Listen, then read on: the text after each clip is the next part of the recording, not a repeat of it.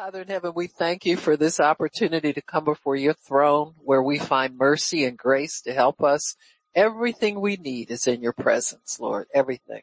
So we thank you and you know what we need, Lord. We thank you for imparting it to us and letting us know that we have everything. We have no lack because you're a great shepherd. We love you for it and we thank you for it in Jesus name. Amen and praise God. So I thought we talked some, some today about the fact, uh, uh, that we are not supposed to waver when we ask. Don't waver when you ask. Amen. Don't waver when you ask. And, um, I think it, it, it has a, a good meaning for us because it lets us know that we can be assured of certain things on the inside. Whereas, uh, before we had as much teaching as we have had recently on the word and on faith, uh, we, we tended to continue to ask God until something showed up. You know what I'm saying? I mean, uh, that's better than not asking. You understand what I'm saying? It's, I just think it's a process coming to reality and coming to, uh, uh, the knowledge of God that's scriptural. Uh, it, it's a process that we go through where we are changed and transformed. We're learning. We're getting understanding. Uh, but once you get understanding, stay with what you know. Amen. Don't go backwards and, or keep uh, vacillating, going back and forth and losing ground. You want to continue to gain ground. You want to continue to, to advance and, and have more uh, skill, more expertise, uh, be more diligent about things.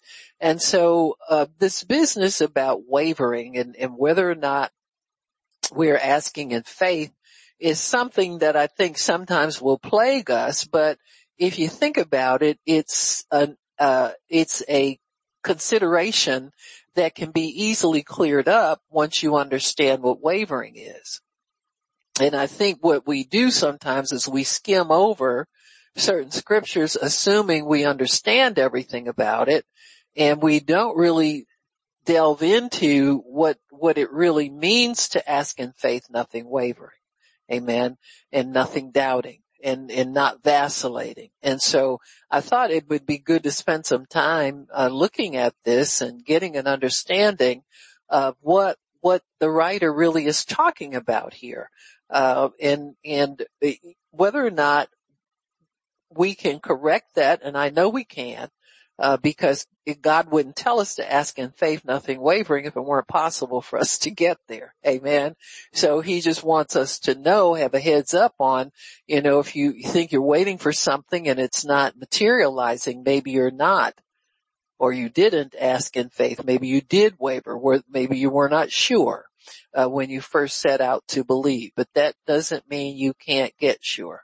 Amen but don't let, let questions loom in your mind without getting them answered. You know, don't be afraid to confront things that don't seem to really line up with what you expect. Because God expects us to, to come to Him and, and seek Him for answers.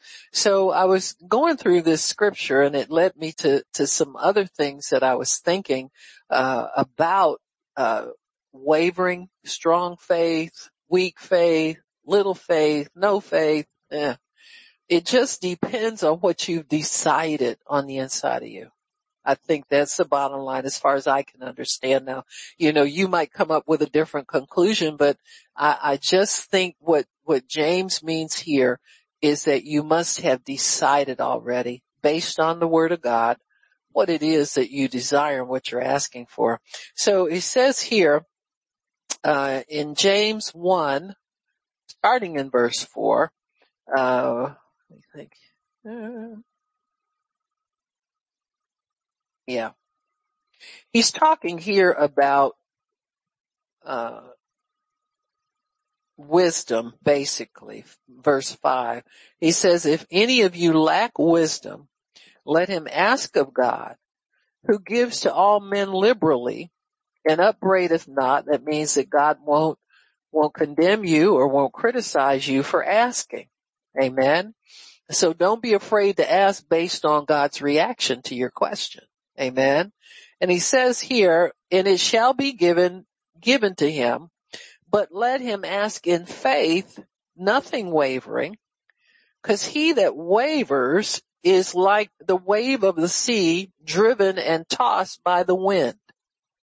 So what he's saying here is that if you waver when you ask, you're like uh, somebody who changes with the temperature, with the wind blowing. That if if you're asking for something from God today, in five minutes you you'll say you don't want it. And so what he's saying is we're tossed to and fro by external things. The wind is something that is external to us that we cannot control. So really he's talking about your five senses. What you see, what you think, what you smell, what you hear, what you taste, all those senses, they might tell you that what you're asking for either, either isn't possible or you don't want it. It's too hard for God. It's too hard for you. Maybe God didn't say it. That's wavering. That's being tossed to and fro. And so James says that there's a better way to come to God in asking, and that is to ask in faith because faith does not waver. Amen. Faith really is rock solid and immovable. And he says, if you keep tossing and changing your mind, over here you think you're supposed to have it and over here you think you don't. And if you keep changing your mind like that, he said, don't let that man think he will get anything from God. Amen. So what he's saying here and, and he's nudging us into is there's got to be a way to be certain. There's got to be a way to be sure and we need to be certain and be sure and ask in that capacity and not ask before you get your mind made up about it. You know, I think there are many things that, that people in, in, in churches and in the body of Christ think they're standing in faith for and they're really not because they're wavering on it. They're not sure they want it. Amen. Case in point, there's so many people who say they're, they're waiting on their Boaz, but they really don't. You know, you, you hear them behind closed doors and somebody who's married will say, well girl, I gotta go. I gotta cook for my husband. See, I'm glad I'm not married. And you waiting on Boaz. See what I'm saying? So it's a double-mindedness that people have. They're just not sure. Amen. If you're not sure, don't ask for it.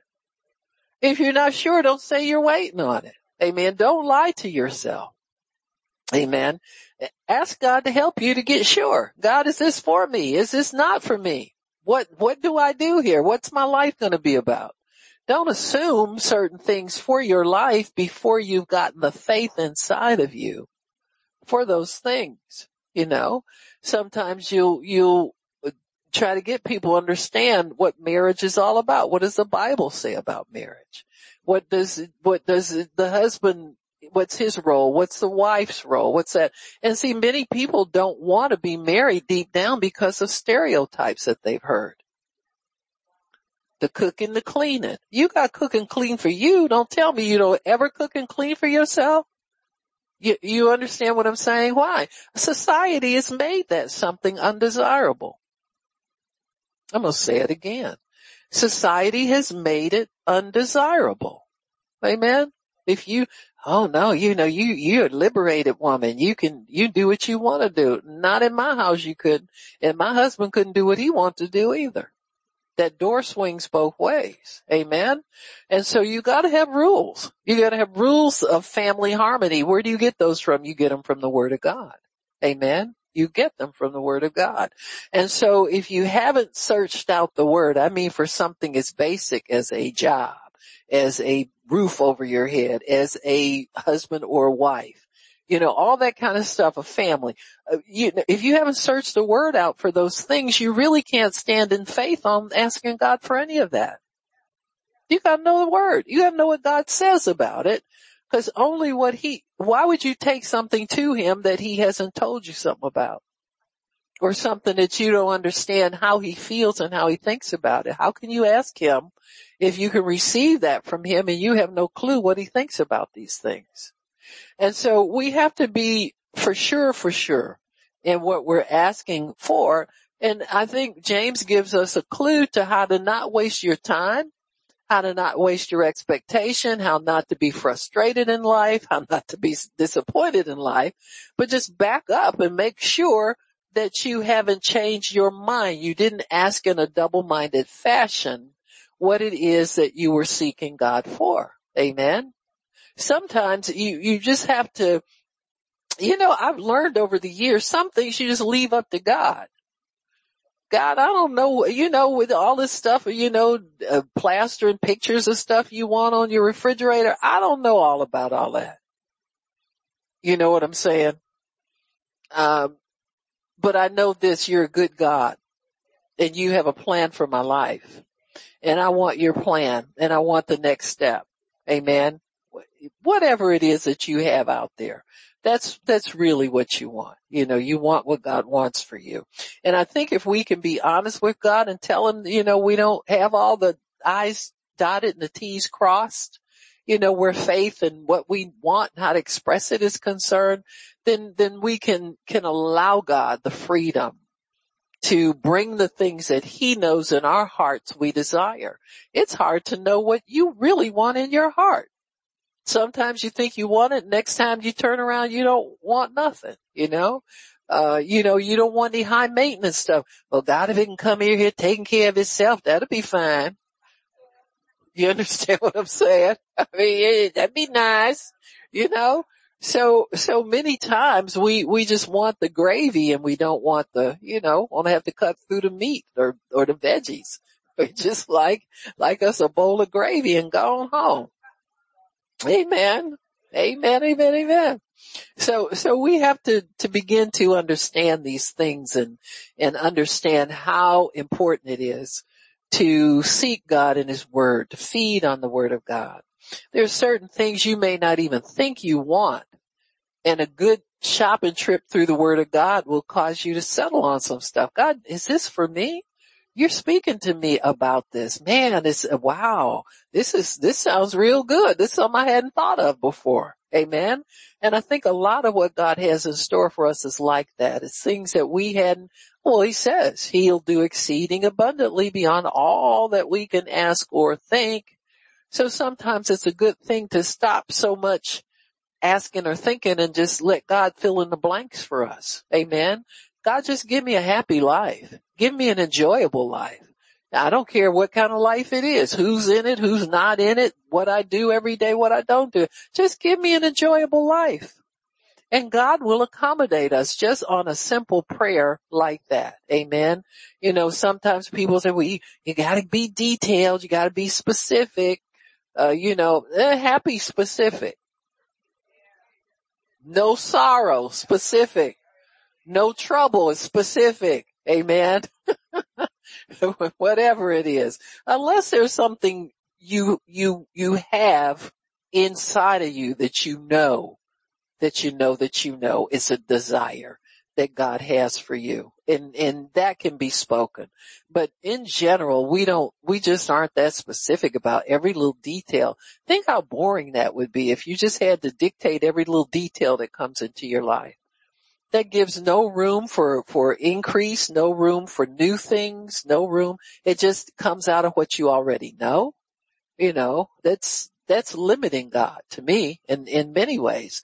So James says that the person who is, is, is wavering is like the wave of the sea driven and tossed. There's something that's driving the person who can't settle, who can't decide.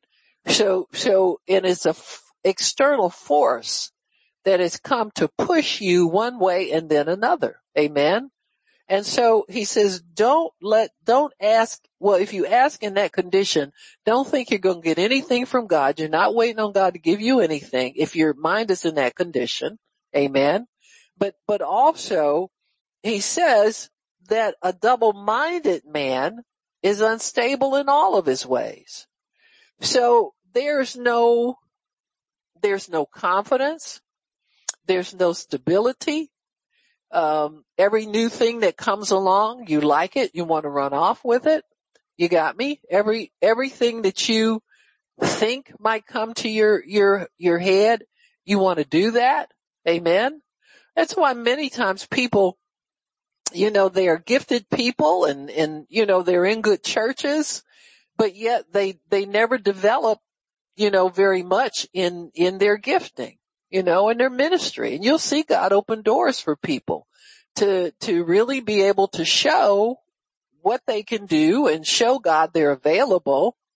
But the minute somebody else comes along and says, you know, I can make you a minister in 24 hours, just send me a thousand dollars and they're often running after that. Amen. You see, and, and so those people won't get much from God. Now they'll get involved in a lot of stuff and God will give them a tryout on many things. But until they realize that they're wavering, they're being tossed to and fro, they haven't gotten with God and decided what it is that they really desire. Amen. Sometimes we're afraid, still afraid God's gonna say no. Even though we say, oh yeah, all the promises are yes and amen. Well, why don't you act like it? Amen. Get in the word real good and get solid in what you believe and solid in what you desire and ask God for it. Instead of the minute something turns, and this is what the enemy does, you'll ask, you think in faith, and then the minute something comes along, and tells you something different, you quit. Well, no, that's, not for me. Well, I tried it. I did it once. You know, I did that already. And it's like, well, where'd this failure come from? You understand what I'm saying? And, and so there's failure. You need to know failure is a, a state of mind that we all fall into because it gets tough for everybody at some point. Amen. And so there's, there's a, a sense of wanting to quit. And there's that word quit right out there pulling at you and you want to grab it real bad because then, then you get rid of the nervousness as to what's gonna happen. You know, how long do I have to endure this torture of believing God for something, you know? And so many times we, we have quit as a companion for when we don't want to not waver, when we don't want to take a stand, when we don't want to you know, straighten up and toughen up and, and say, I'm going to believe God anyway. Amen. I'm going to trust you, God, anyway. Amen. And so this wavering thing is, is got to be put to rest in all of us. You're not going to find anything better anywhere than believing God for what you want. Amen. Nobody else can promise you it's going to happen. So as tough as you may think it is to stand on a promise or stand on what you prayed for, you got to start toughening up to this because this is God's way. Amen. There, there, are certain things they said about Jesus when he had to do things. He set his face like a flint. You know what a flint is? It's the tip of a spear or an arrow. Amen. It's very sharp, which means that brother set out to do something. If you got in his way, you got poked. Say it again, all you people that want to be nice all the time. Sometimes you need to just make up your mind you're going to do something no matter who says don't do it, no matter what they think about it. You're going to have to do that if you're going to obey God. You know, you can't be a man pleaser or, or fearing what people think or having to include that in every equation. You won't do much. Amen. Cause the enemy sees that and he oh, well, let me go have some fun and tell her no you know, back her back out, you know, back her back into a corner again. Amen. And so we, we have to, we have to have that about us. Now I'm not saying just be deliberately mean to people, but you know when, when the devil's prodding people to get in your way. And you just have to say, no, I'm, I'm gonna, I believe I've heard from God. I'm gonna keep with this. Amen. Uh, no, thank you. I don't need any help from anybody. I'm, I got this, you know, you understand what I'm saying?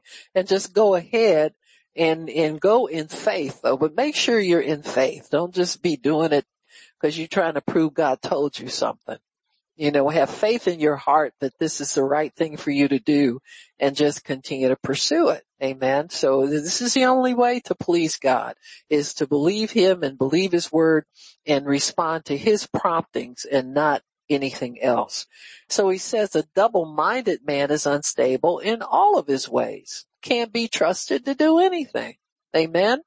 Can't be trusted to, to get to church on time. Got, can't be trusted to, to do a good job at the job. You know, it's double-minded people. It's like they, they want a promotion, but they don't want to be a, a, a person of integrity on the job. They want to go in the coffee room as many times as they can get in there with the boss not looking. They, you understand what I'm saying? And so, so th- that's instability. They're, the ways of how they conduct themselves every day are unstable ways. And so you can't trust them to do anything. You give them something to do and they got an excuse because they, you know, I can't be here this day because I got to do so and so and such and such. Well, I thought you were dedicated to the Lord. Do you understand what I'm saying?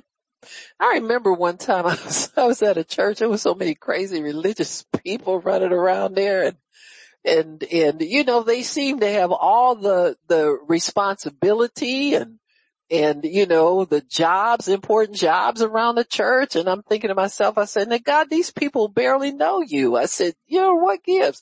And he said, you watch them. And so I just shut up and watched for a while. And I, I started to observe people and this is what I observed. They were at church every time service was there. They didn't miss a service. They were there early before everybody else was. They didn't come in dragging three kids and complaining, ah, it took me so long to get here. That person will never have any response. They can't keep their own household in order. You got me? They give. You understand that the envelope, they have an offering envelope every time he says lift it up. Everybody's giving. And the Lord says they are being faithful and consistent. He says they're dependable, diligent, and faithful and consistent. He said, and that's what I'm looking for. Huh? And I was dragging in there half hour late. Do you understand what I'm saying?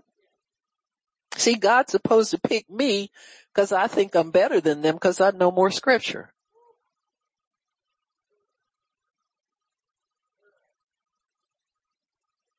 See, pay attention, you learn something.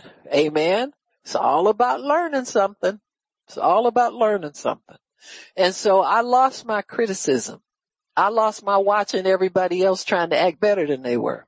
You understand what I'm saying? You gotta lose certain things before God will start to move you and use you and all of that. I wasn't thinking about promotion. I was just thinking about pleasing God. You understand what I'm saying? And, and things that didn't add up to me, I needed answers for them and he gave them to me. Amen. With conviction. Cause then I could measure myself against what he was looking for. And I start to get there on time. And I started to, to be diligent. Do you understand what I'm saying? And so these are the things that, that, God is looking for, for us to be stable in all of our ways. Be single-minded. If you're single-minded, you can make a commitment to something. If you're double-minded, you'll be wondering if you made the, the right decision.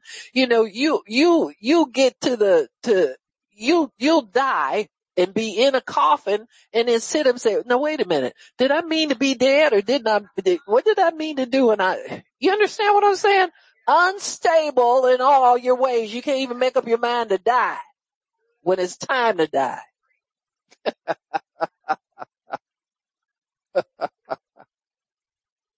you can't be of two minds and serve God. Cannot serve the God of this world and the God of the universe at the same time. He said, just, just, you know, keep moving until you make up your mind to stay with me.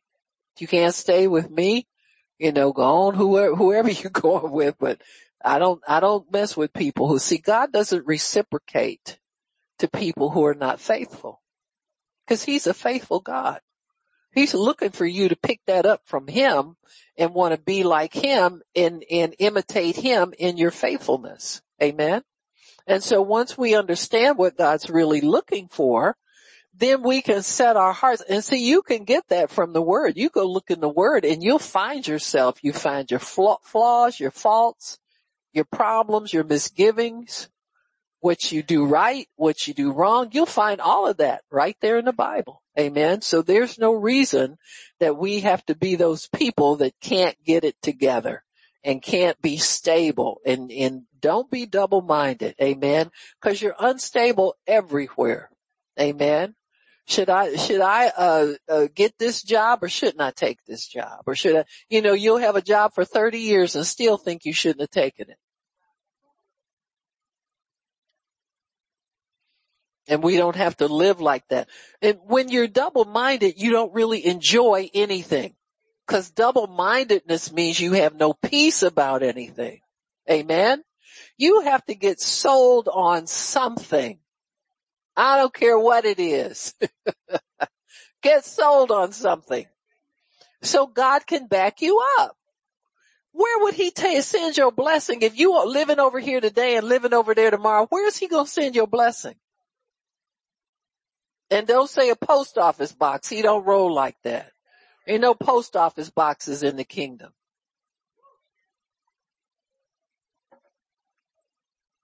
You have a location and God intends for you to stay in that location.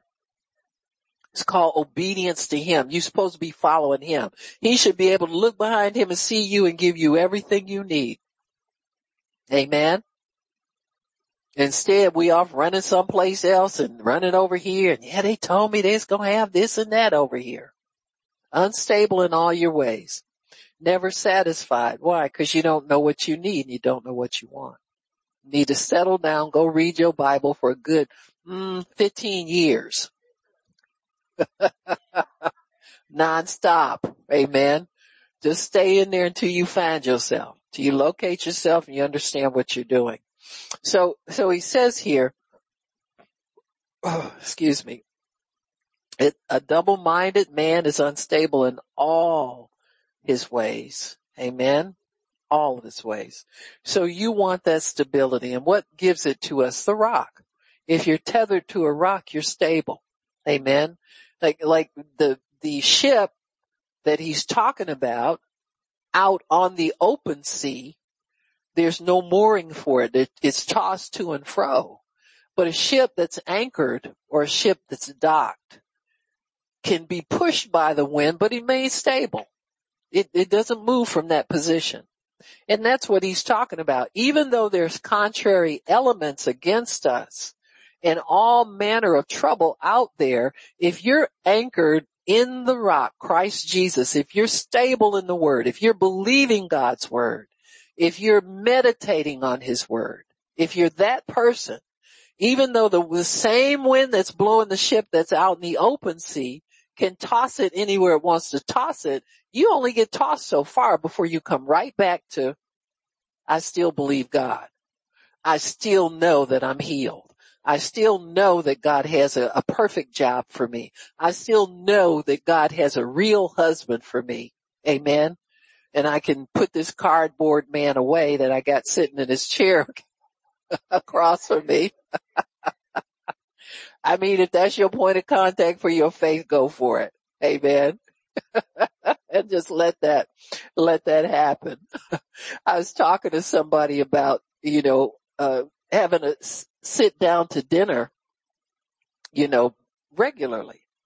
And, and, you know, they, they said, oh, okay, you know, so I'm, I'm waiting for it to click in with them as to why we're doing it. You understand what I'm saying?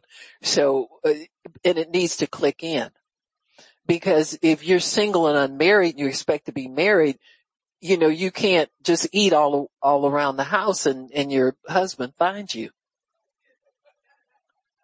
What are you going to follow a trail of breadcrumbs or something to know where the dinner is? So you got to sit there and anticipate, you know, just get comfortable with that. Amen. And, and this is a problem for young people because everything is a single meal through the drive through, through the, you understand what I'm saying? You know, unless they find a, a group of friends and everyone, you know, well, they rotate taking each other out for birthdays. Nobody's cooking well, how come you cook when it's my birthday? We supposed to go out. come on, y'all. See, these are all imitation things. It's not real. These are imitations of what God really ordained for, for a meal. It's a covenant. It's, it's sharing with someone. doesn't depend on whether you went to a restaurant or whether you cooked in or what. Did you all sit down and enjoy one another's company? And talk to each other face to face instead of texting or, or behind each other's backs. Huh? Come on, y'all. What do you think God instituted that? My goodness, that's like a, a, a God institution like forever. He doesn't do things without meaning. And he doesn't do things for no reason. And why do you think the devil gets everybody too busy to sit down and do the things God ordained us to do? And get us comfortable just, you know, having a meal alone, going through the drive through and, you know, I mean, if, if, if, if you're by yourself, that's something different. But at some point you need to have that shared experience. And let me tell you how you can make sure you have that shared experience. You want to know a secret? You do the cooking. And invite some people. Quit looking for people to treat you all the time. You get a treatment all right. Huh? Huh? It's called hospitality.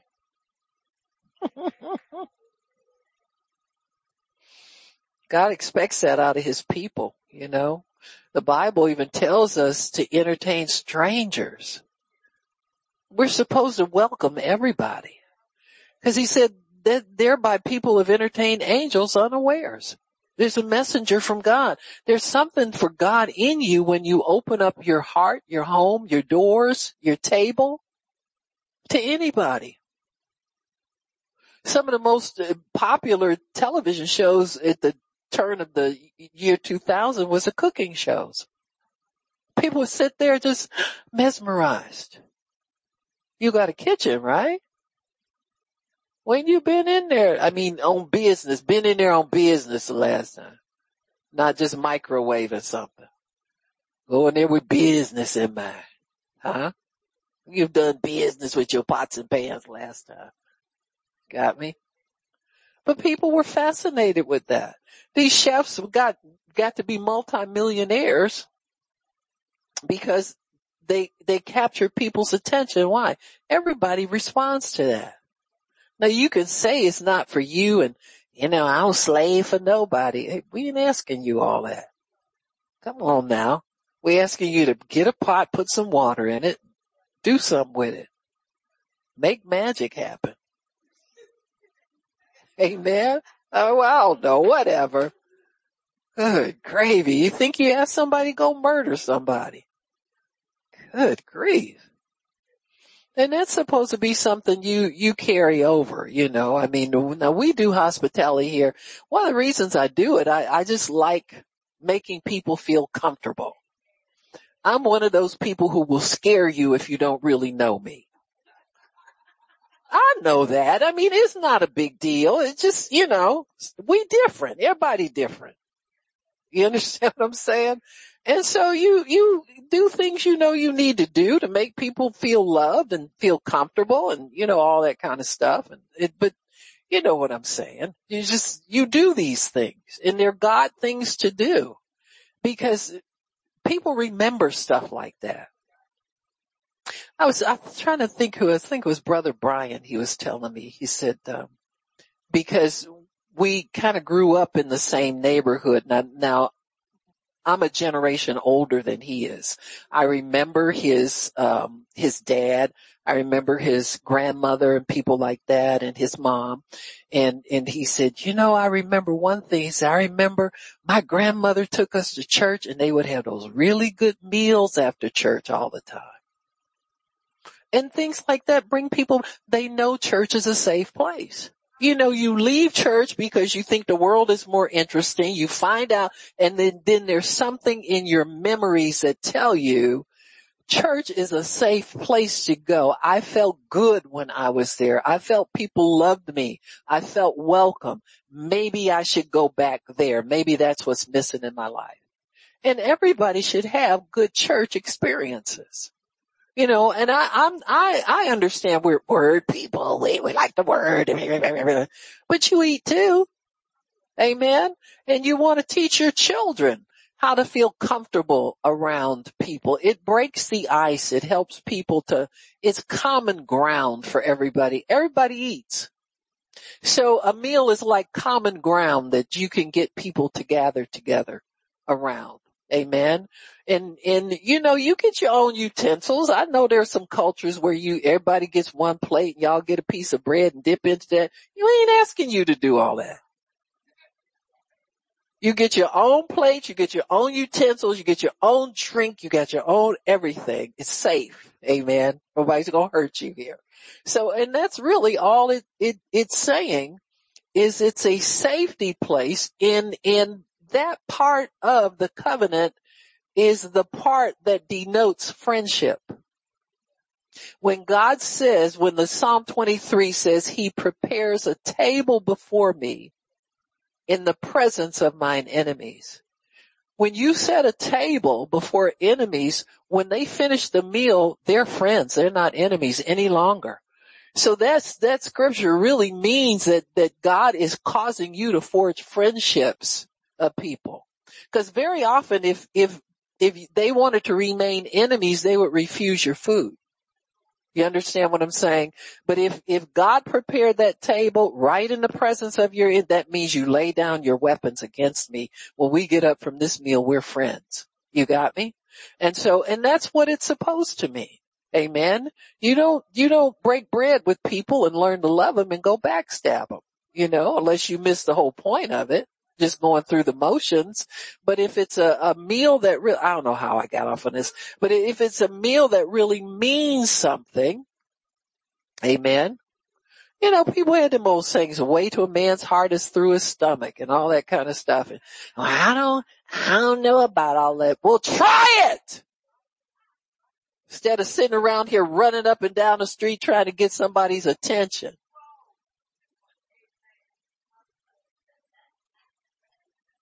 Do something that works. That don't work.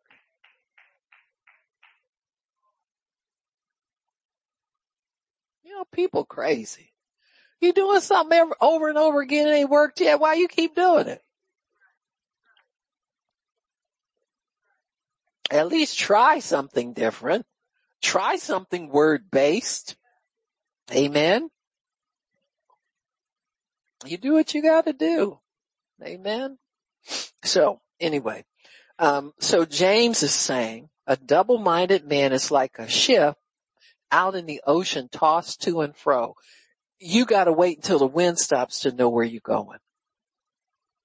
You understand me? And that's not the way God wants us to live.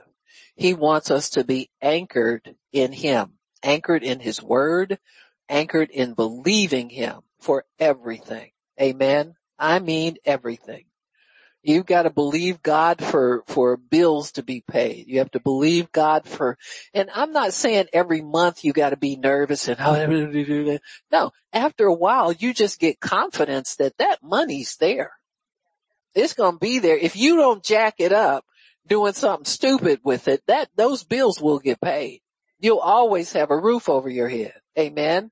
See where the double-mindedness comes in is where you know what you got to do with your money and you go do something else with it.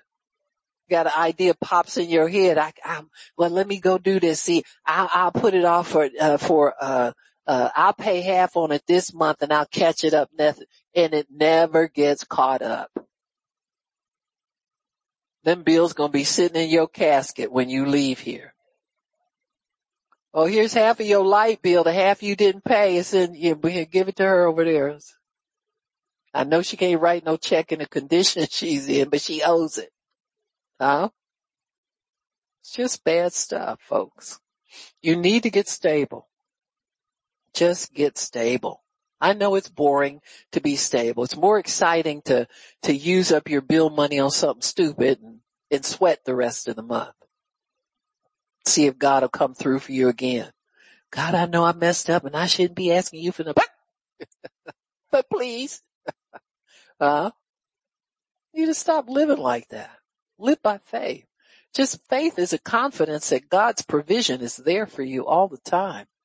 He, he never misses. Amen. He never misses. And so all he wants you to do is pay him back in kind. Be faithful on your end of it. Amen. And you, it will shock you the things that God wants to do for you if we can clean up these things. Amen. We just start really living by faith and living confidently in God that it's taken care of and just be faithful doing your end. See, God will start rewarding you for faithfulness. He'll start blessing you with things that you, you didn't, you don't even, you can't even afford, not in the natural. You understand what I'm saying? He'll just put them in your lap because you're faithful over here.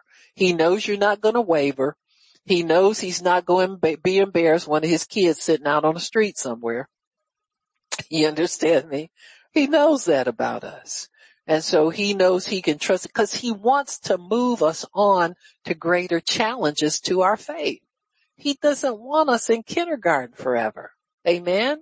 I know we like crayons and we like chalk and you know, but we gotta grow up, folks. We need to grow up and move on. And, and, there is a better way to live and the way is the way of faith and just keeping faith in your heart for the things that God has for us. So wavering, um, I just like definitions. So we'll go to that first. I thought I'd give you some examples in the word. There, there's this word that they use for wavering is really translated in a number of different ways throughout the word, but I thought it's kind of interesting the way uh, the the writers use it, and and it's it's something that that happens in the person's mind. It's just a common occurrence in a person's mind but we have to move beyond that common level and move on to something more stable. Cause, cause really in the natural, all we have is wavering. You know, now you can be adamant about something uh, or adamant that you believe something, believe it's right. But once you find out you're wrong, you got a decision to make. You got to let that go. Amen. And you got to pick up what's right. Well, God's word is right all the time. So you don't ever have, once you start believing, once you build on the foundation of the word of God, you never have to change it. You don't have to go through the risk of, well, what if I'm wrong about this or what if this, is it the word? Did God give it to you? When you meditate on it, do you get peace? Can you put your faith with it and believe that God will bring it to pass? Do you have a testimony that he's done it for somebody else? He's done it for one, he'll do it for others. So once you get that foundation in truth and in the word of God, you don't have to worry about somebody coming telling you that what you're believing is amiss or you got to change what you believe. You got to change the way you think about things and the way you do things. Amen. You've got to, to, you, you have the privilege of staying with what you've been doing and that's a tremendous blessing. So, so the word, uh, the word that's used here for doubt, to, the definition means to thoroughly distinguish, thoroughly distinguish. It also means to decide mentally or judicially. So, so when you, when you think about, um, uh, uh, not doubting, okay, you think about there being a law somewhere that you can't violate. Amen. So, so to, to doubt really means to toss it back and forth in your mind thoroughly. And once you, you've done that process, what you settle on is where your faith is. Huh? So, so you gotta, you know, we know what faith is, but then there's a process that we go through to get to the point where we settle on what we believe. And that is the doubt process. The, the tossing to and fro. Amen. You're to get beyond the to and fro tossing and settle in on what you believe. That's what James is talking about when he says don't waver. Amen. When you waver, you are deciding. You are throwing things back and forth in your head. you're trying to weigh the evidence as, as you would as a judge or as a person who's hearing evidence. Amen. So, so this processing of your thoughts and this processing of the information to come to a conclusion, that's the wavering he's talking about. He says if you're going to get anything from God, go through that process, but come up with the right conclusion. Amen. So the, the wavering process isn't bad. It's part of what we go through to believe God for things. Amen. Like you, you know, you'll start wanting to believe God for, for something and the first thing that, that'll hit your brain is what does it cost? So you've tossed, you, you want it, but then you got to toss it back because of the cost of it. Amen. You, you, and then you say, well, well, God, I'll find something else that doesn't cost as much and then you feel something on the inside of you that, that just is irritating. It's the Holy Ghost telling you, don't, that's not for you. Oh, what can I do, Holy Ghost? This is too much right here and this is. So you keep weighing it back and forth. That's why people can't really come into agreement with you for things until they have decided that it's what they want. See? until that decision is made. So this really is, this wavering is a decision making process. But James is saying don't ask while you're in the decision making process. Ask once you've decided. Amen. So once you've decided, once you could, like Abraham was fully persuaded, took him how many years? 21 years or something? Took him that long to be fully persuaded on, on letting God do everything. All the years that he walked with God, he was being persuaded. He was gaining evidence. He was gathering evidence. Well, God is a good God.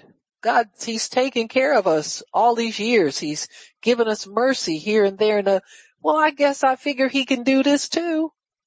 You understand what I'm saying? So there are some things that we desire that our faith isn't really strong enough for right now. We're still kind of in the decision making process, but we put our faith out there anyway to see what it'll get for us. You understand what I'm saying? Is it, uh, I'm believing and, and in some days I'm not believing and most days I am believing, but then there are days I'm not believing. And Jesus knows where we are.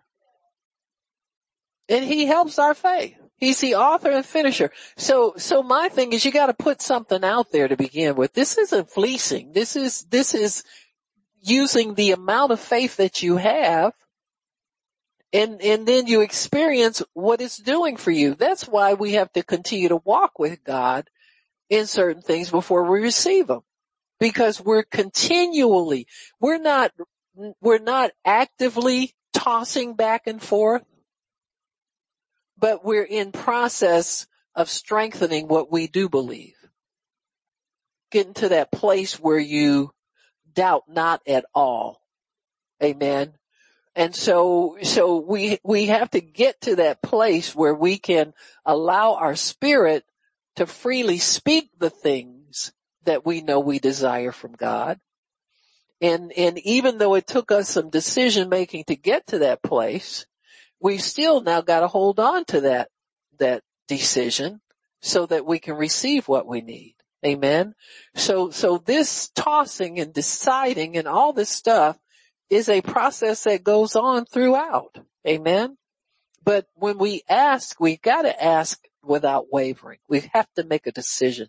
So asking really is more deciding and speaking out what we decided on that comes from God. that comes from the word of God. Amen. It also means to try, to weigh, put something on trial.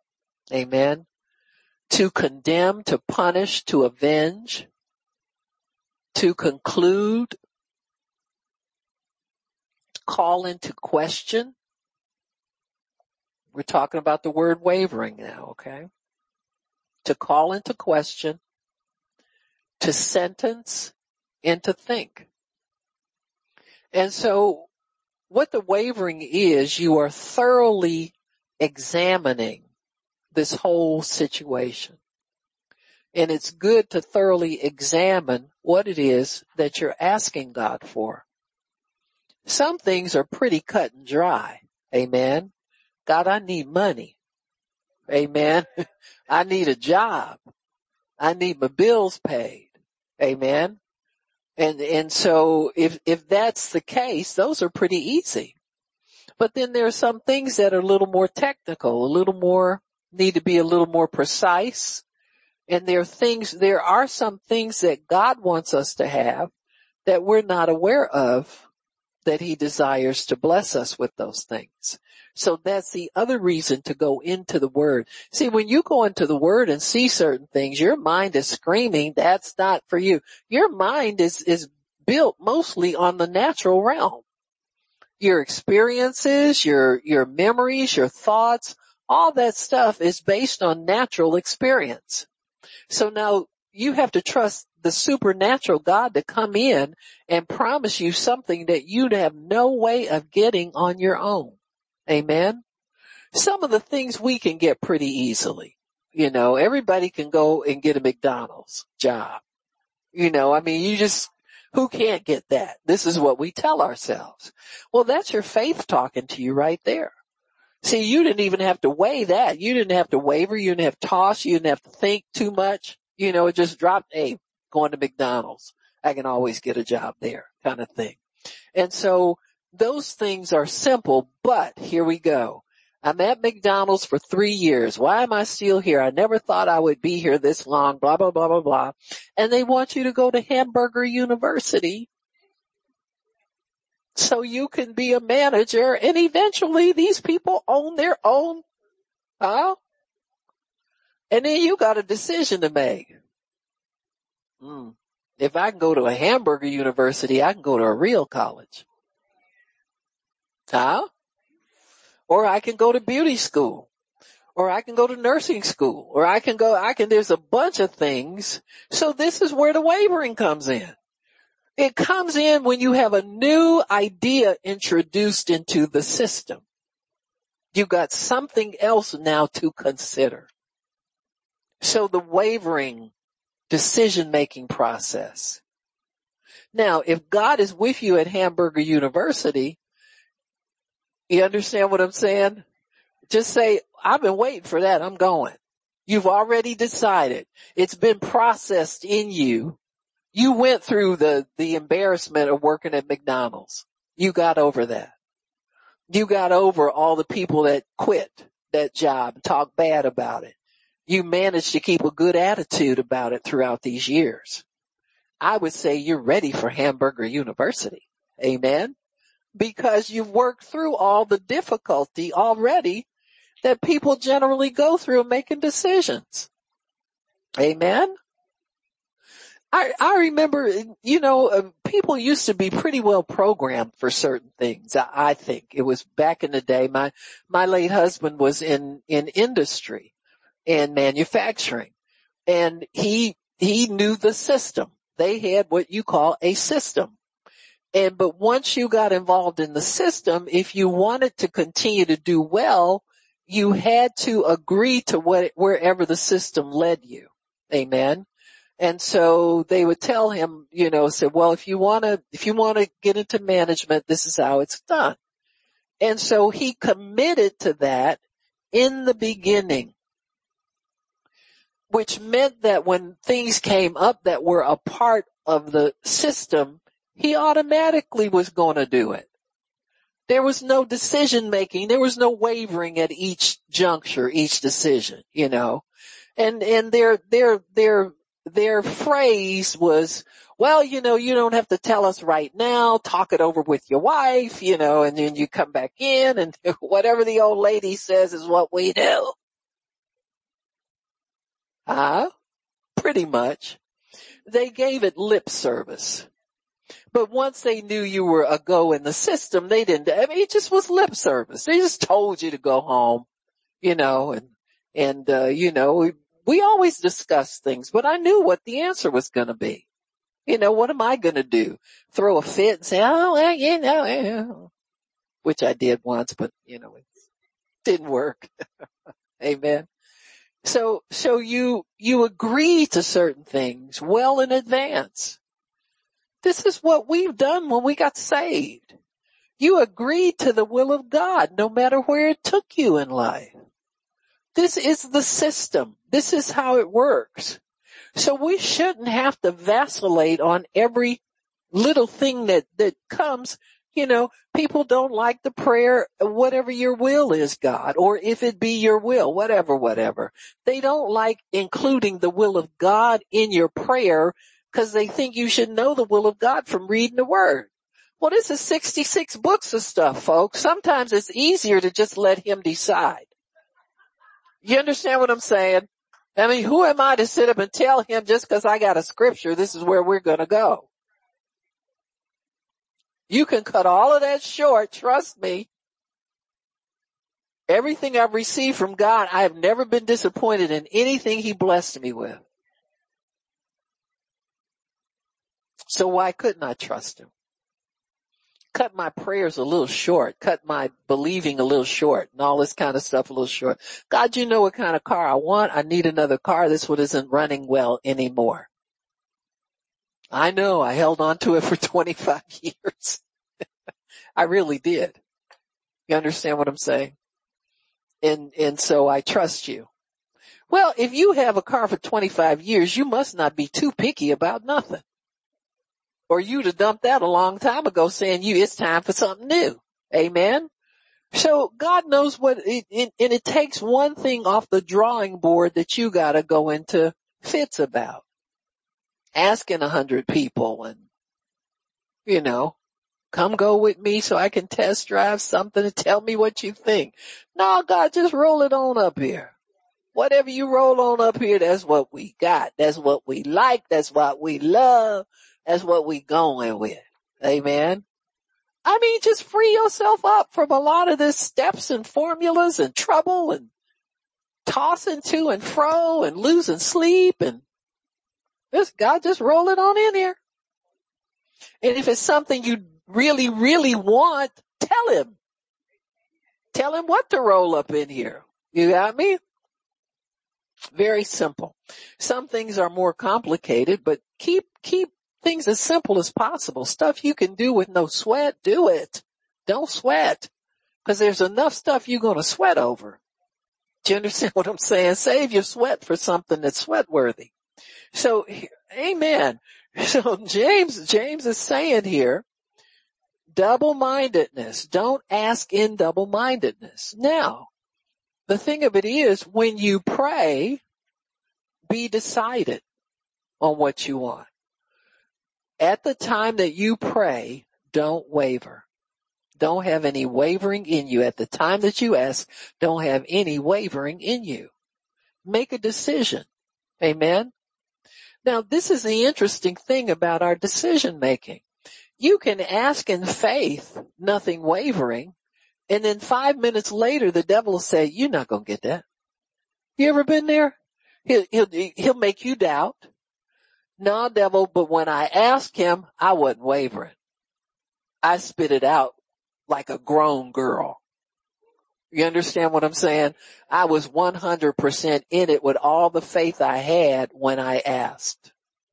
Because trust me, your mind is open, is fair game for any demon that wants to tell you. The minute you pray, sometimes five people, saints will walk up to you and give you a discouraging message out of nowhere. Cause it's already on the devil's pipeline what's coming for you. I'm going to say it again. I said it's already on his pipeline what's coming for you. Amen. That's why the Bible says we'll reap if we don't faint.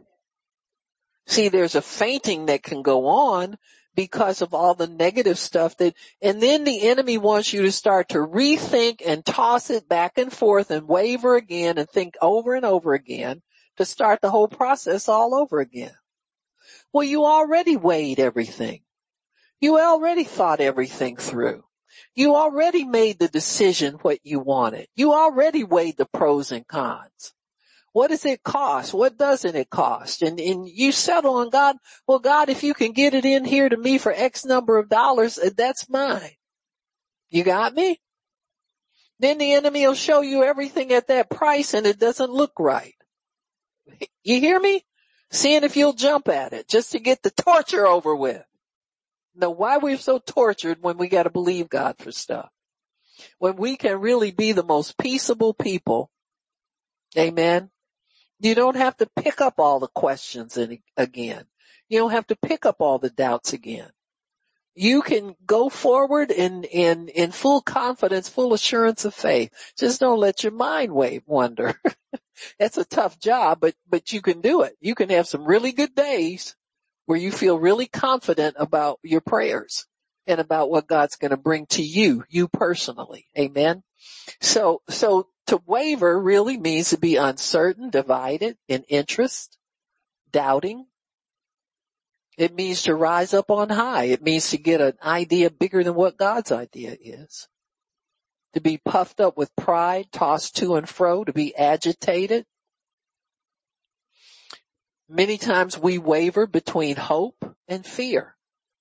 We hope for something, then we fear we're not going to get it. Amen. So you can be tossed back and forth in your mind, not in your heart, but in your mind what God has for you that you've spoken in faith in your heart is for you. What the enemy attempts to do after you've prayed and you believed you received it when you prayed, after you've done that, the enemy comes along and tries to get you discouraged about it and fainting and quit. Like, it's like this. When you plant, everybody, when you plant something, say if you've got a garden or something like that, you plant, plant something, you're excited to see what's coming. It's the same thing with our prayers. When you first pray and, and, and believe you receive it when you pray, that excitement about your harvest comes inside. But then after a period of time where you, you know, it's, it's like anybody garden, you know, I went out, oh, I gotta water my garden today, can't forget to water it. Two, three days go by, you forgot. A week goes by. Well, I hope it rains. You know what I'm saying? Somebody else gonna tend it for me. It's just, you know, I get back out there and I get back out there. But as the season wears on, you know, thank God for rain. It'll rain itself. Amen. Now you can make it rain yourself, your prayers. How do we rain our, on our prayers? You praise God. You thank Him for it. You keep thanking him for it. Don't keep asking for it. Keep thanking him for it. It's mine. I know it's mine. Thank you, Lord. It's mine. I received it when I prayed. That's watering. Why do you water your prayers? So you don't forget about them and let them die on the vine and forget the harvest. Well, I used to believe all that stuff. Huh? A lot of people. You got people walking around. There's some people walking the streets that look like total bums that got more word in them than you and I do.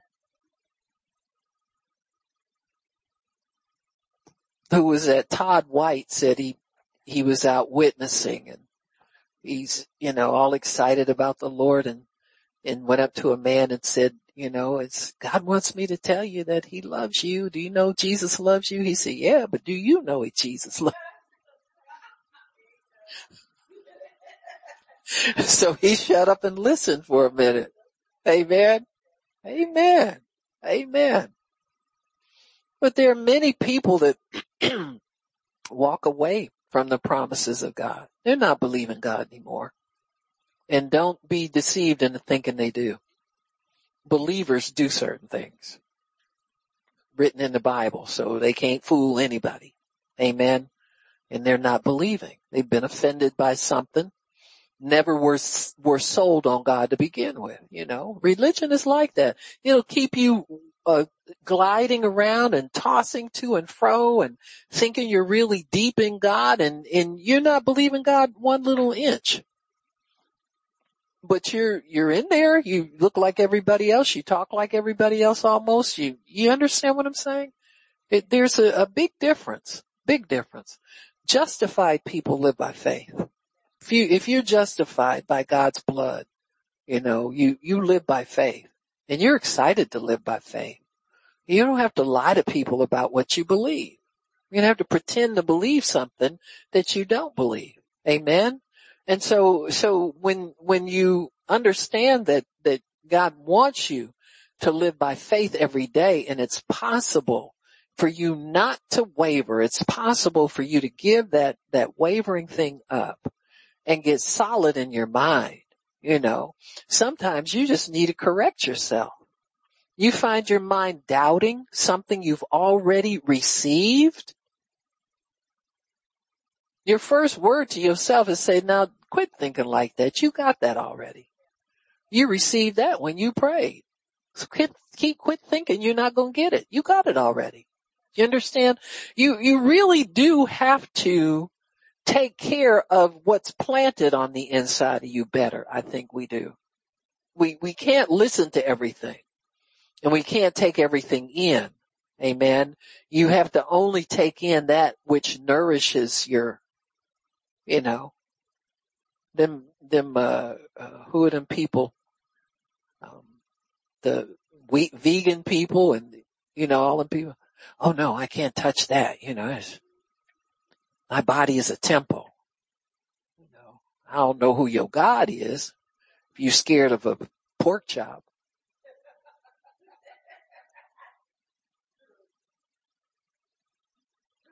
You understand what I'm saying? You, see, we, we have to guard what we have because it's a lot more valuable. Because the body is gonna perish one day it'll go to dust. And these people have spent all their lives trying to cultivate that aspect of them and neglected their spirit. Amen. You, you're, you're working on something far more valuable, something that's eternal. Amen. And so we need to guard what we hear, not to weigh and consider everything. Just let some stuff go in and come out again. Amen. It's passed right through and, and, and, you know, keep loving people, keep living for God, all that stuff. But you can't, it doesn't, it doesn't add any value to what you're already holding on to. See, if it doesn't add value to what you believe in God and what you're expecting God to do for you, you gotta let it go. You, you can't consider it. Amen. It's not part of what you're, you're looking for and what's going to help you. So to waver many people waver between hope and that is the thing that, that you're believing God is something you hope for and fear that you won't do, won't get it. Amen. Even though you believe you received it when you prayed, that doubt will come in your head and try to get you to faint in your heart and walk away from it. Amen. Then when the harvest comes, if you're not, not you know, poised for it and expecting it, you can be overwhelmed by what you harvest. Amen. It's just like a farmer that, that, you know, you never know the volume of the crop you're going to get until it starts bringing forth bud. And once it starts bringing forth bud, it may need a little more tending. And so you've got to be ever more diligent about looking after things. But still on the other hand, you got to be prepared for boy, when this starts, when I start plucking these tomatoes off of here, I'm going to have a whole bunch of tomatoes. Amen. When I start pulling up cute, it's going to be a whole bunch of stuff I start pulling up out of here. And so you have to be focused enough on your harvest to stay in anticipation and stay in, in, in knowledge of strength of faith that you need to pull in what it is that you're believing God for. See, you can't have any, any surprises at the harvest because it, it can wreck your faith. It can wreck your anticipation and your enjoyment in the things that God has for you. You've got to stay poised in anticipation knowing that God gives you strength to pull in the harvest. He'll keep your faith. You got to keep your faith strong for the harvest. You got to keep your faith in the word for the harvest. All of that stuff has to be maintained so that you can, when the harvest is ripe, you can put in the sickle and nothing's wasted. You can reap everything. See, people can abort their harvest just because they don't anticipate the strength that it'll take to pull it in. You got me? You gotta stay in the word. You gotta keep feeding yourself the word. And when and when it, the blade comes in, that first little inkling of it comes in, you've got to be ready to, to pull the rest of it. You understand what I'm saying? You gotta understand there's some pull left to get in. And if you're in any way weak, you don't, you don't want to just let go of that whole thing that you've been anticipating because of what you, uh, what you haven't prepared yourself for. Well, God, if you gave it to me, you gave it to me. I can pull in the whole thing because you gave it to me. Amen. You know, when people make, make purchases, you know, I can think of homes that, that I bought in the past. You know, uh, you can't get to the closing and wonder where you're going to get that extra thousand or fifteen hundred dollars that's been sticking out there that's been do you understand what I'm saying? You, you gotta understand that God will take care of it. The time for wondering was back when you found out you needed it. By the time you get to closing, you gotta be solid in that it's there. Do you understand what I'm saying? God, I need so and so to complete this transaction and your faith has to tell you it's there. It can't be hanging out there and you wondering and then the whole deal falls through or you wind up trying to renegotiate everything because you didn't, your faith didn't anticipate what was going to be needed. Amen. So God knows everything that's necessary to pull in that whole harvest. That's why you got to stay with God and make sure you get everything in that God wants you to get in. Amen. And that you don't waver on the, the closing. You know, everybody's got to be closing the deal all the time when you live by faith. You've got to understand that it may take more than you anticipated, but that God has everything that you need. And if you're nervous about it, you need to ask God to show it to you. You know, God, show me how we're going to do this. Let me know what my portion is and don't be wavering going into the final detail of it into your harvest because you're not sure what God's going to do. Amen. You know, I've dealt with people like that that have believed for people's salvation for many years. And the people, you know, I could see they were, they were more open to God. They were talking like they under had relationship with God and the other person couldn't see it. And they've been praying for it for years. Do you understand what I'm saying? You, your faith has to keep growing for pulling that in when it's time to pull it in. Now, you're not going to keep anybody from being saved. God knows God saves people. Salvation belongs to the Lord.